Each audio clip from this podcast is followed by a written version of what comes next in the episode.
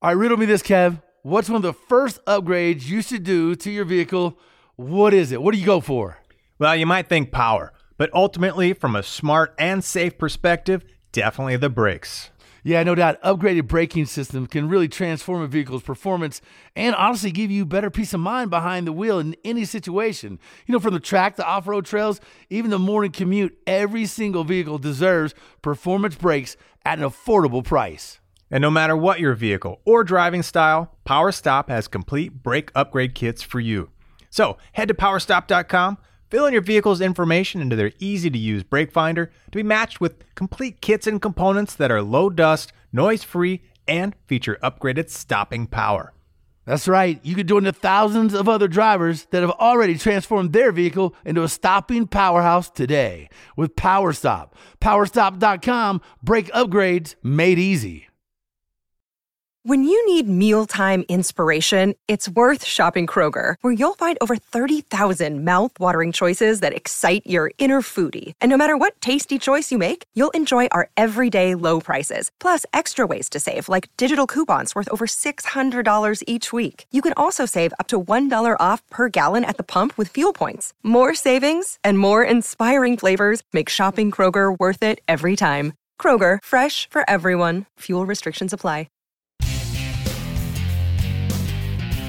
It is Two Guys Garage Podcast. He is Kevin Bird. I am Willie B. And guess what? This is the first for a podcast, bro.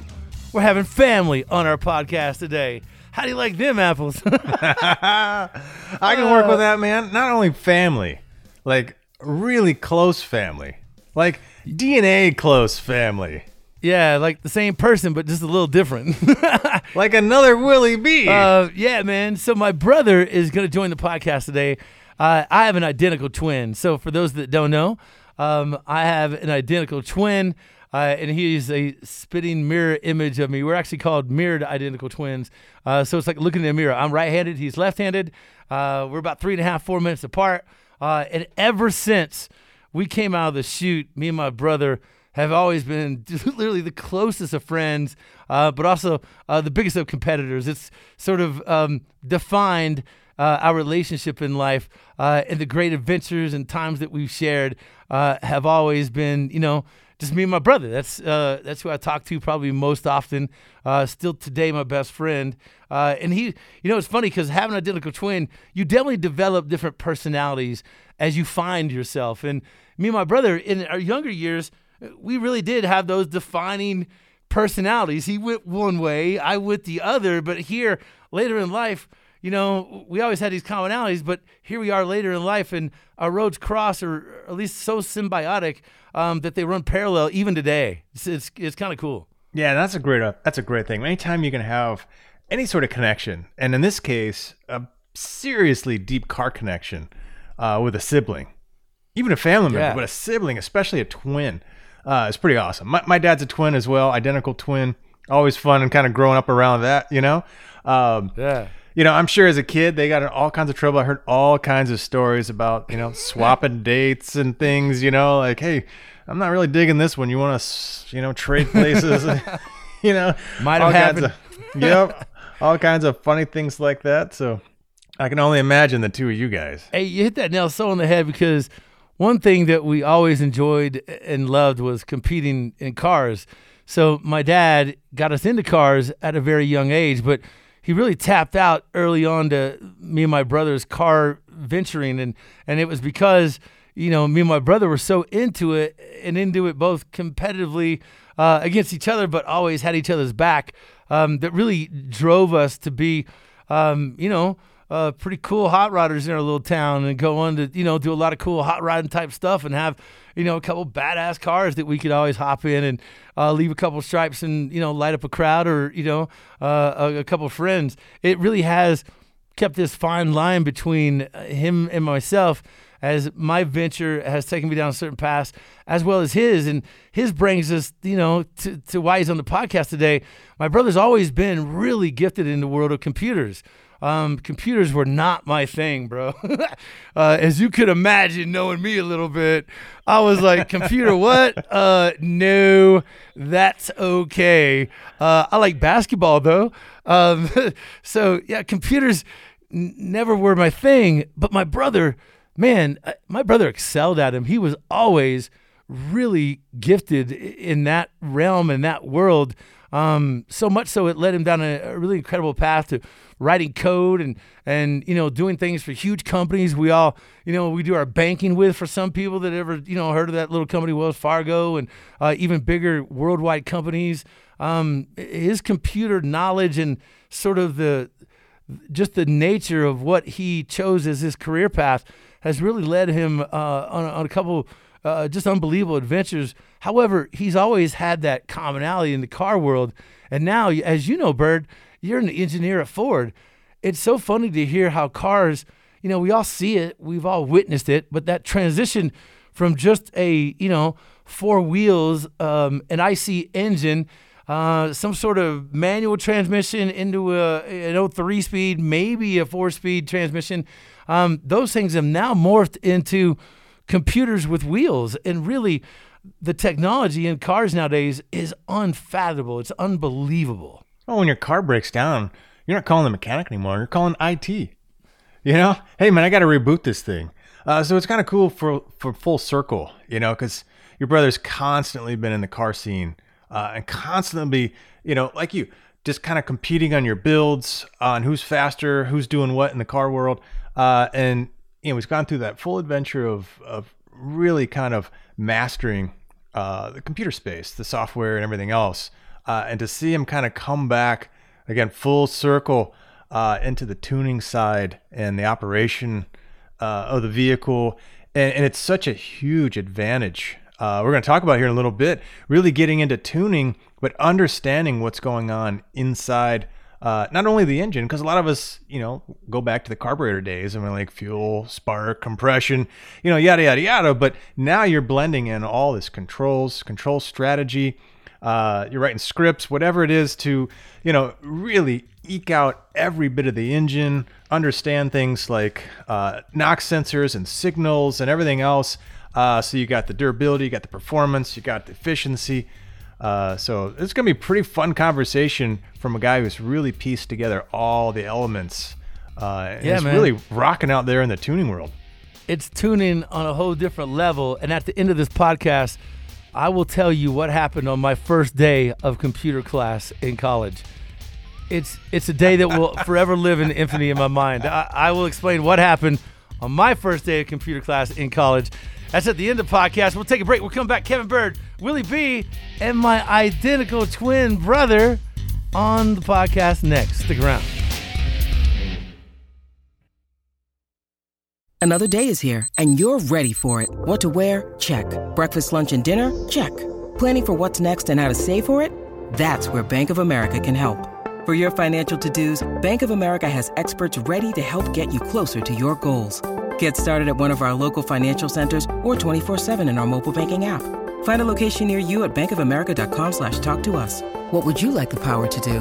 Mobile banking requires downloading the app and is only available for select devices. Message and data rates may apply. Bank of America and a member FDIC. It is the Two Guys Garage Podcast. He is Kevin Bird. I am Willie B. And guess who else joins this podcast? I'm fired up. So, obviously, my name, I wasn't born Willie B. I earned that name. Um, I actually probably copied it from my brother, whose real name, we, he goes by Billy, but his name is William. Um, and uh, it's funny because, you know, growing up with an identical twin uh, and a guy that, you know, we basically look just the same. We grew up loving cars, being freaks about them.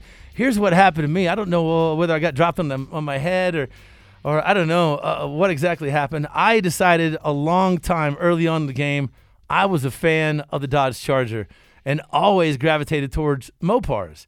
Whereas my brother, welcome to the podcast, bro. He was a, a true Chevrolet man through and through.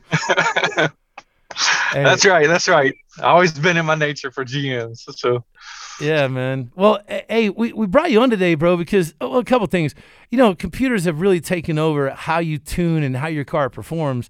Uh, and you've really not only excelled in computers your entire life, um, a- as I might have noted prior, uh, my brother is president of a computer club.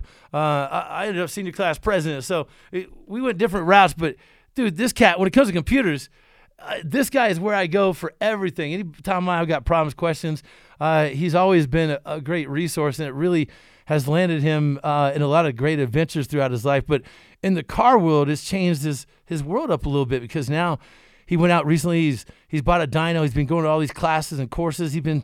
How long have you been tuning using an HP tuner, bro? Several years, I know. But uh, when did you first get into it? Well, I, I got into it, but actually when I bought that Firehawk uh, back in 2001. So if you think it's really 20 years, two decades of HP tuners capacity for for LS1s. Hard to believe when you think, oh, it's a new platform out there. No, it's been around for 20 plus years. So uh, I, I guess I really started hard and heavy on the tuning side about 2003 or four. That was when uh, I, I first took my car in to get it tuned, and I used to take it to a bunch of tuners, or I would fly people in. Uh, you know, we both had uh, you know blower cars, turbo cars before, be it my Malibu, your Charger, etc. You know, it, it was it was very expensive to get someone to come work on those things and tune it. And when you looked at what they did, um, it was really just figuring out what we do with carburetor setup. It was figuring out the air, the fuel, the spark, um, in a means that was really close, near and dear to my heart, which was computers. And started thinking about it, I was like, you know what? I, I could do this and, and, I think I could do it better than some of the people that were coming in and I was paying a you know couple thousand dollars to do it. So spent some time, uh, read a bunch, uh, you know, we have always had a knack for cars and understanding how engines work.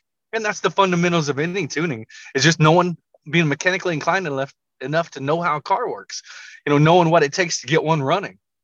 I was I, I laugh and say this a little bit, you know, kind of telling on myself, but uh, I was trying to get a car going uh, probably a month ago, and you know what it worked out to be?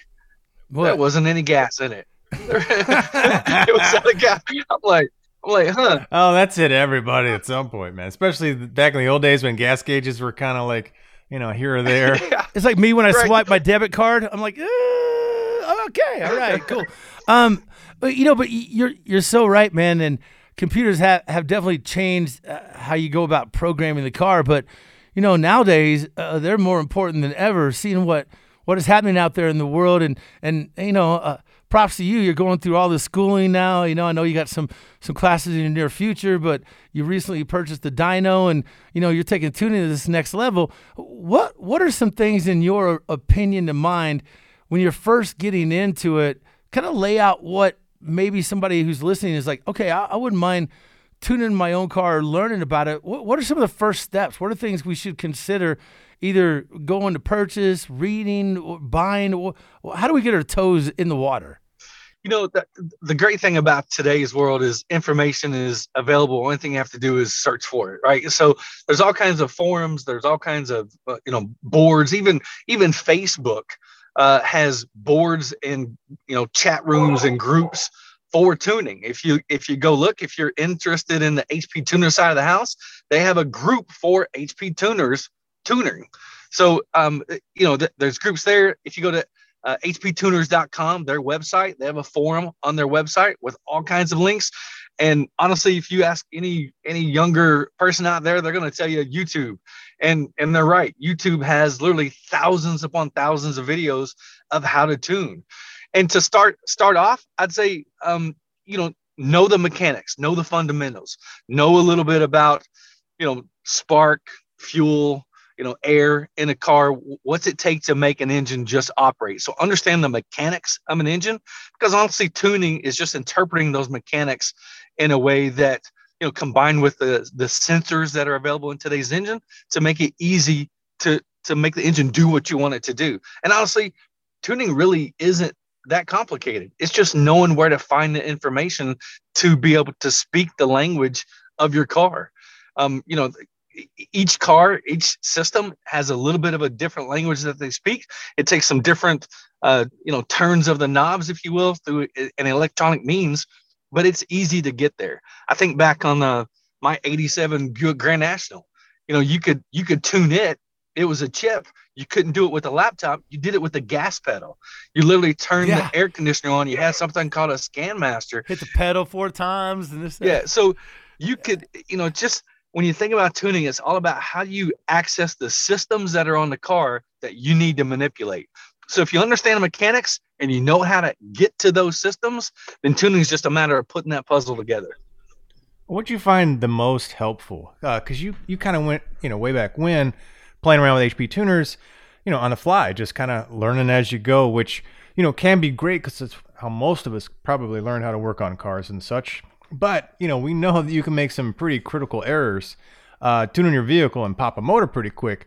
Uh, so you kind of went that route for a number of years, and then you went, you know, the full training route, the full professional route, along with, you know, kind of searching the internet for various pieces. Uh, what have you found the most helpful uh, along the way? You know, experience is a great teacher, and and failure is a great teacher. There's been times where I've worked on a tune, and it's just ran like a, a dog. I mean, it's just been bad. Like, okay, let's let's see exactly what I did, um, and, and made it work. And, and again, Kevin, that's you bring up a great point. The the OEM systems that are out there, be it a Dodge, a Ford, a GM, imports, etc. There's enough sensors and technology built into a car today where if you pay attention to what the car is telling you, it it tells you what it needs. Whether you can log stuff through something called a histogram, um, that will tell you kind of if you're commanding a certain air fuel, if you're commanding a certain amount of timing, it'll tell you how far off the deviation is from what you're commanding. So again, some of it goes back to the mechanics. If you know what the engine needs and you know how to access the systems to to interpolate what the, the car's telling you, then it's easy to just fix and correct what it is that your your target air fuel should be or your timing table should be.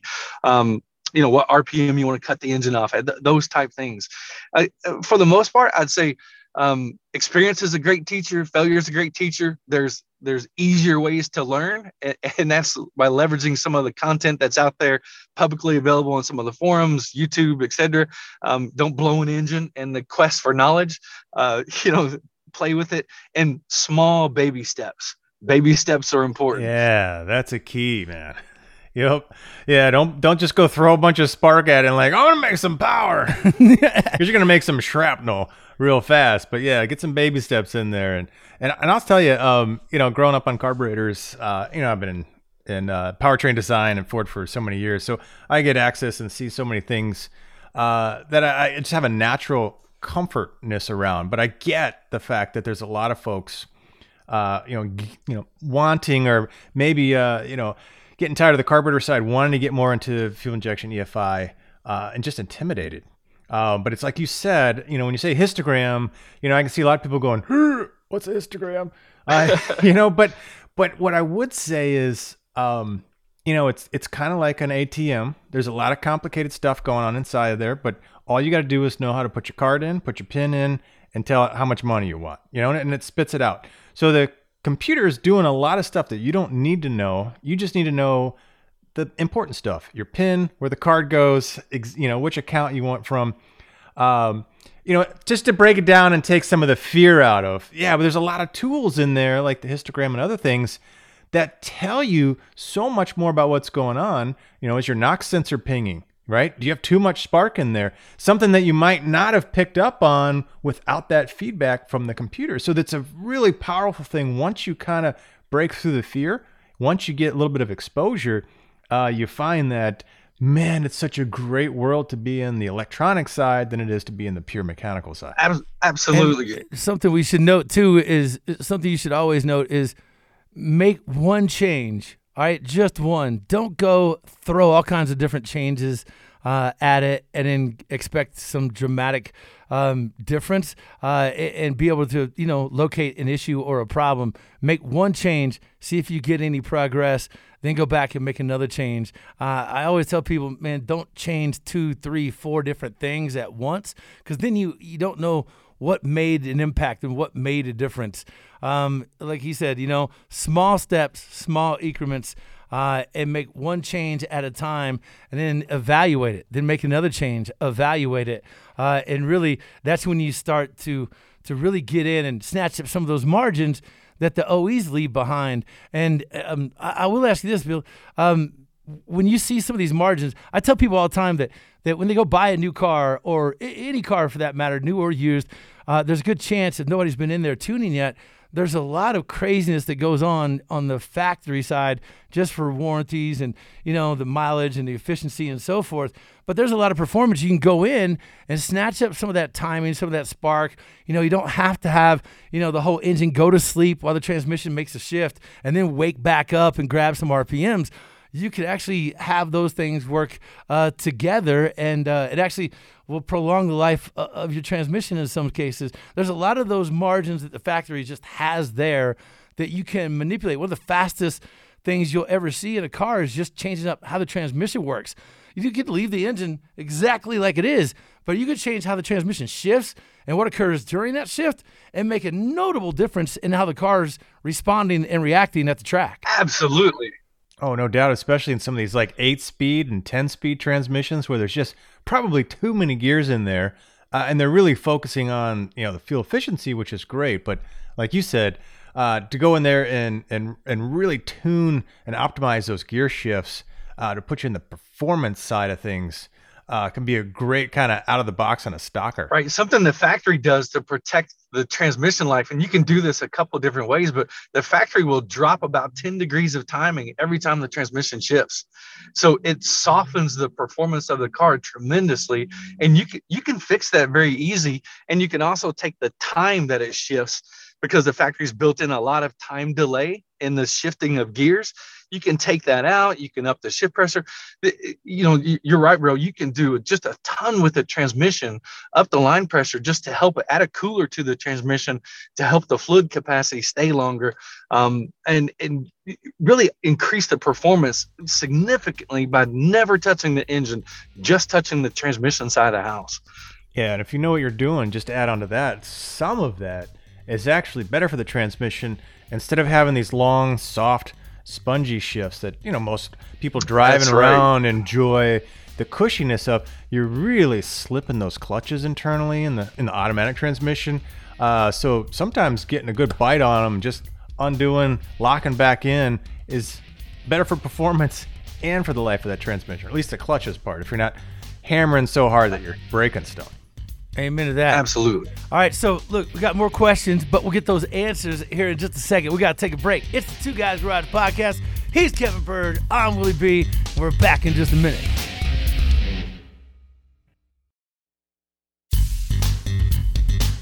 It is the Two Guys Garage podcast. He is Kevin Bird. I am Willie B. And my identical twin brother, my boy Billy, who's been a. Uh, uh, this has been the best brother anybody could ever ask for. Not only has been my best friend because he's my brother, he's my best competitor in the car world, man. Every time.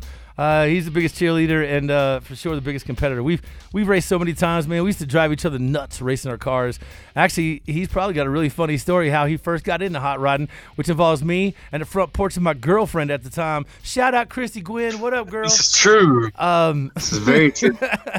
uh, so you know, we're talking tuning and and my brother has has really um, he's gone off the deep end with it. He went and bought a dyno. He started this Warlock tuning. Um, he's been doing a lot of tuned in and around the Kentucky area. And Kevin, this is a this is a place where you know where drag racing, bro. You can go drag racing at five, six, eight different tracks inside an hour or two, man. It's uh it runs rich there in the uh the eastern sort of central part of Kentucky, bro. That's for sure. There's a lot of competition. We have tracks open, um, open honestly in about about two or three weeks. They're already got uh, all, all, kinds of events, you know, lined up and ready to go. So uh, people getting their cars ready, and you'll see a lot of a lot of stuff coming together. I know about uh, six different groups of guys that are headed down to Florida here next weekend for the Bradenton race, the first street car takeover. So it should be a little fun time. Hey, my boy Victor does a great job at that track. That's a great event, and uh, all the boys, um, I know a bunch of them are going to be down there having a blast, man. Um, hey, question for you, dude. Uh, you know, tuning cars nowadays is so drastically different. Um, there's a lot of people that have the fortune now of being able to go to their local junkyard right? Or, you know, hop on, you know, Facebook or eBay or whatever, find themselves an LS, a 5.3, uh, a crate engine that has, you know, body control module and an ECM and all this stuff. What do they need to make it work? Because Kevin and I oftentimes talk about doing all these LS swaps and a lot of different platforms, but man, getting it to run is a whole different it's a whole different gig. Uh, what are you seeing out there that makes this transition really easy? Uh, and you know, for us on this end, uh, you know, simplest form possible. You know, there's probably five or six different pieces of software that you can download and, and, they're free. They're you know you just search for them on on google or on duckduckgo whatever search engine you want to use that that help you uh, out and get you started.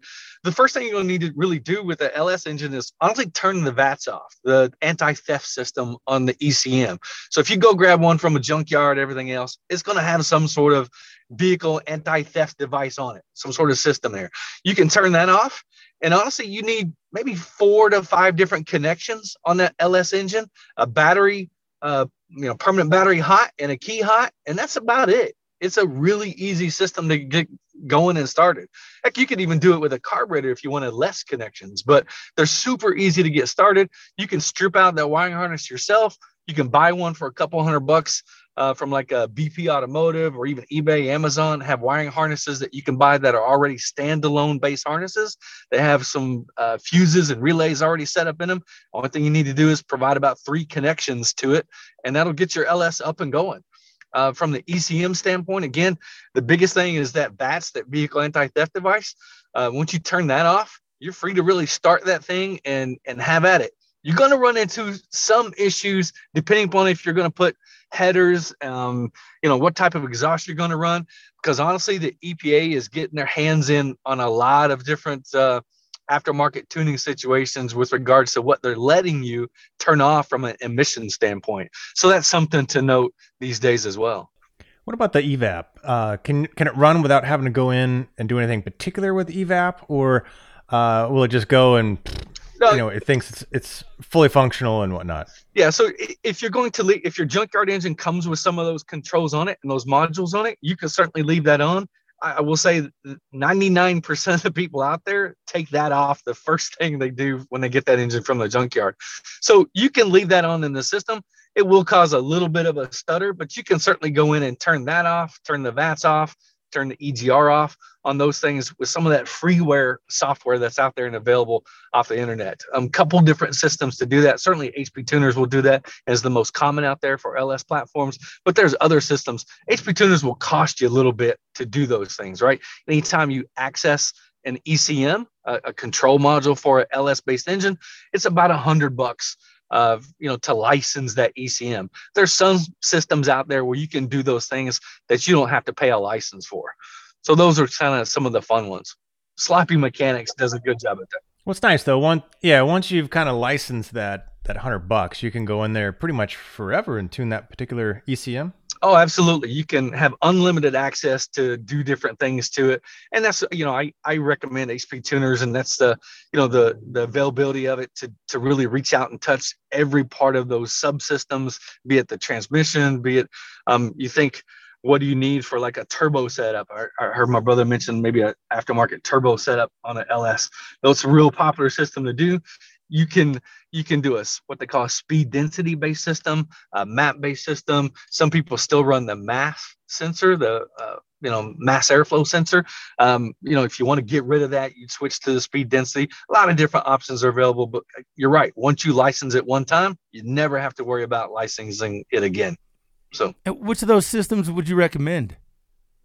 Well, if you're if you're having a stock, you know, a stock LS, um, you can keep the MAF. The MAF gives you a lot of uh, flexibility with regards to elevation, altitude changes, performance changes on the on the car, and you can do things like a you know aftermarket uh, uh, camshaft. You can do some things, and and the MAF compensates for a lot of that. Not all of it certainly, but compensates for a lot of it. Now, if you're going to go with a forced induction system, be it a supercharger or a turbo, I'd absolutely um, recommend like a speed density based tune where you you don't have that mass, that manifold, uh, or that uh, mass airflow sensor being a restrictive part of the equation.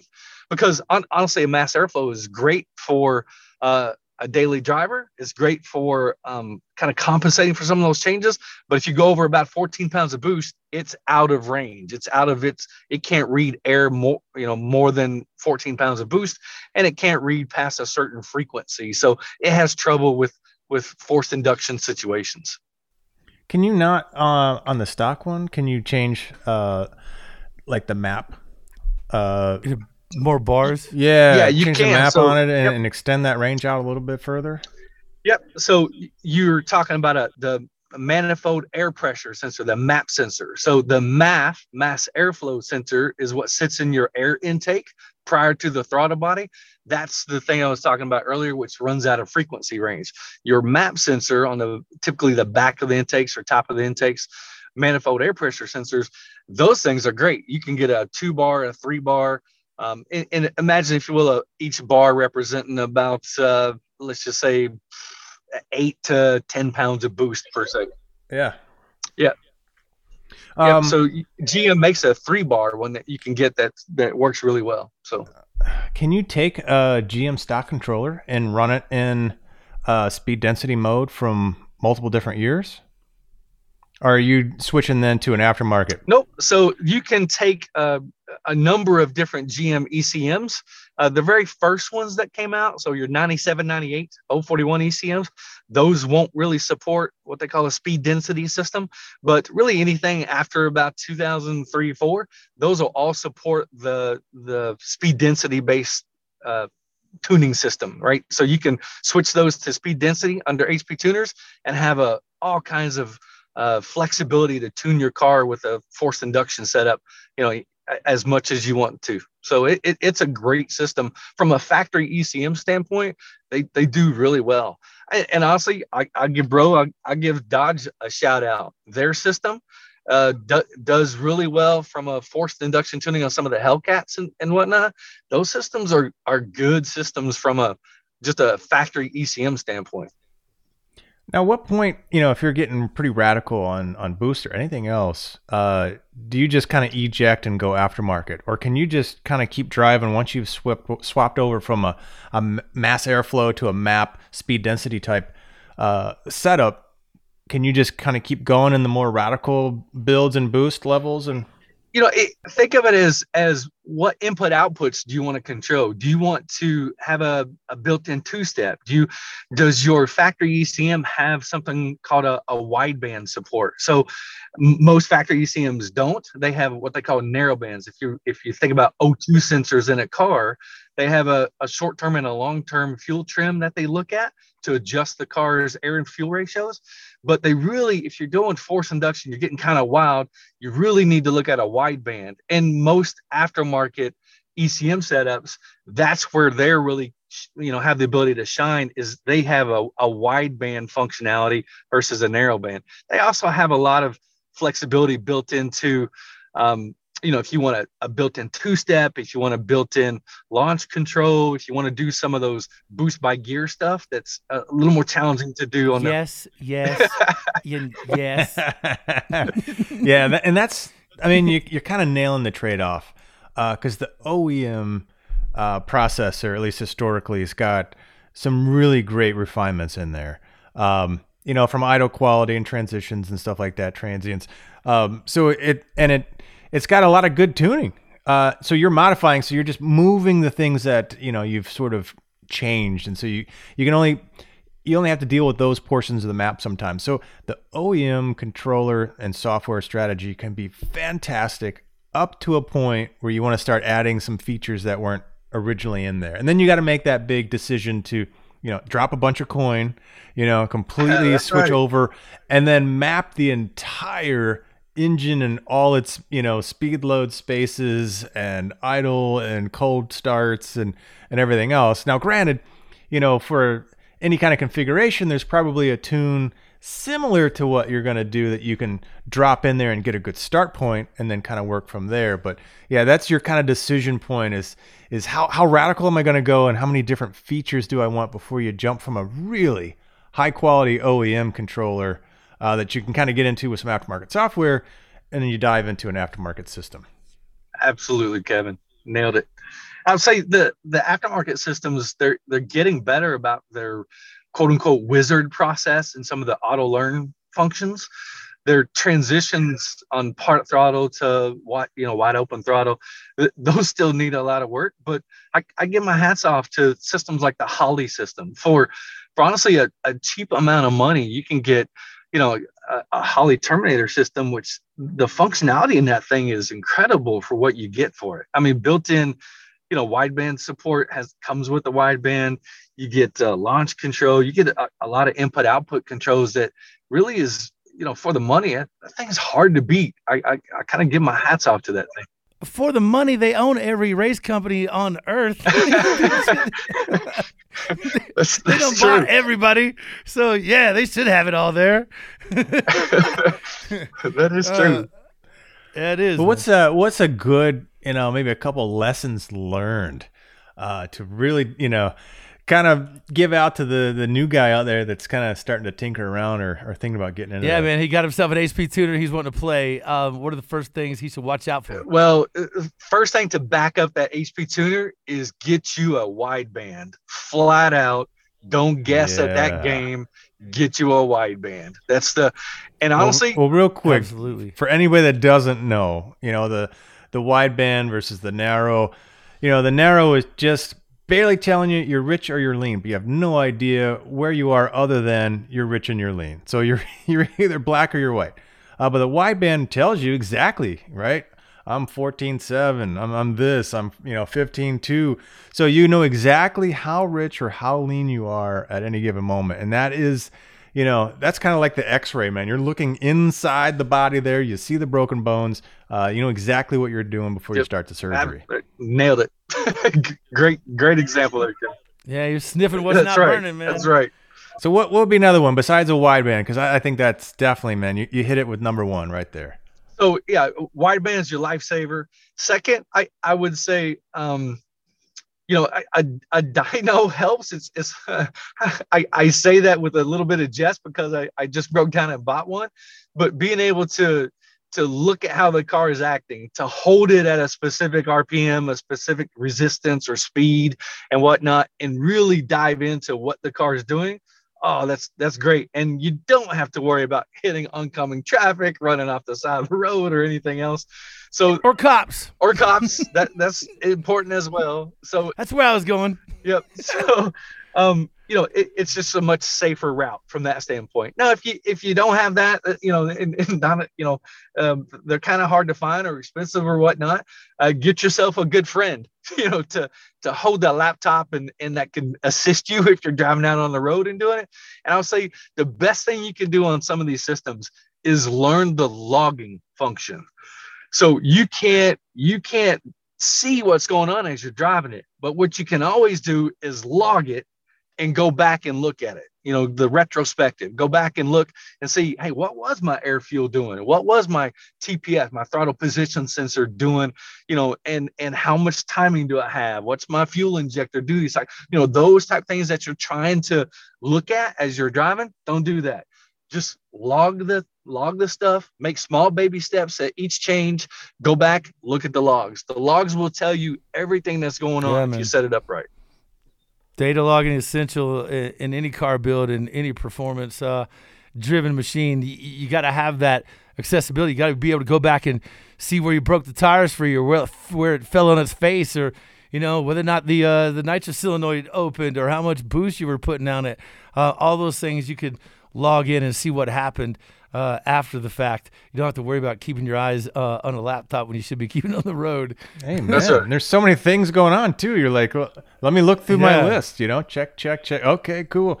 Yeah, man. Uh, yeah, because uh, you know you mentioned the dyno because back when you know three or four hundred horsepower, five hundred horsepower was a rage, you could kind of get to those speed loads. You know, maybe some public roads uh, on ramps fairly easily. But yeah, if you're pushing, you know, four four figures on the horsepower number, whatever. Sometimes it's hard to hit those, you know, full power load spots. Oh, and, uh, absolutely. You know, you want to be able to walk up on them. You know, Mexico's so, a long drive. Yeah, yeah that's right. There's, hey, there's there's one right. other thing that I'll say that's that's I, I have learned, and and honestly, bro, I learned this really on you know your vet. It was one another one that I learned it or got reminded of it.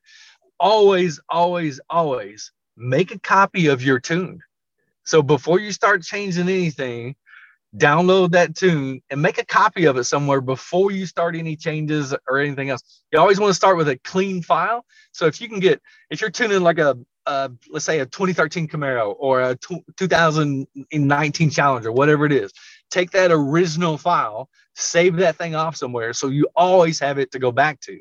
Um, that's something that's really important is you know access to a library of stock files because sometimes a, a file can get corrupt, it can get challenging to see what other people have done on that file, etc. So it's nice to be able to start clean. So uh, I, would say always keep a, a, good copy of a clean file, clean, you know, uh, image that you're working with. So there you go, man. There right, you man. go. Amen to that. Uh, all right. So before we go, man, um, one hot rod memory with us. Go ahead, throw it against the wall. What do you got? Oh God. Um, I, will say 77 white Camaro. Um, had ragged that engine to death, that poor car to death. And you, you oh, came, yeah. you came out. I was living off Nicholasville Road, and we were doing pulls. Uh, you know, it has a gear drive on it. It had nitrous on it. It was a souped up high compression, old school 355. Cops pull us over and like, "What are you guys doing?" And and we tell them that we're checking out the transmission because it's got a gear drive. It whines when you crack on it. So he says, Yeah, I, I hear that transmission whining. Sounds like it's really going to go out. But it was a gear drive in the car. I'm like, that guy does not know anything about cars. so, um, but we we got away with it. No no ticket. So that was cool. Hell, last time I was with him, we got pulled over. you know that that makes me think.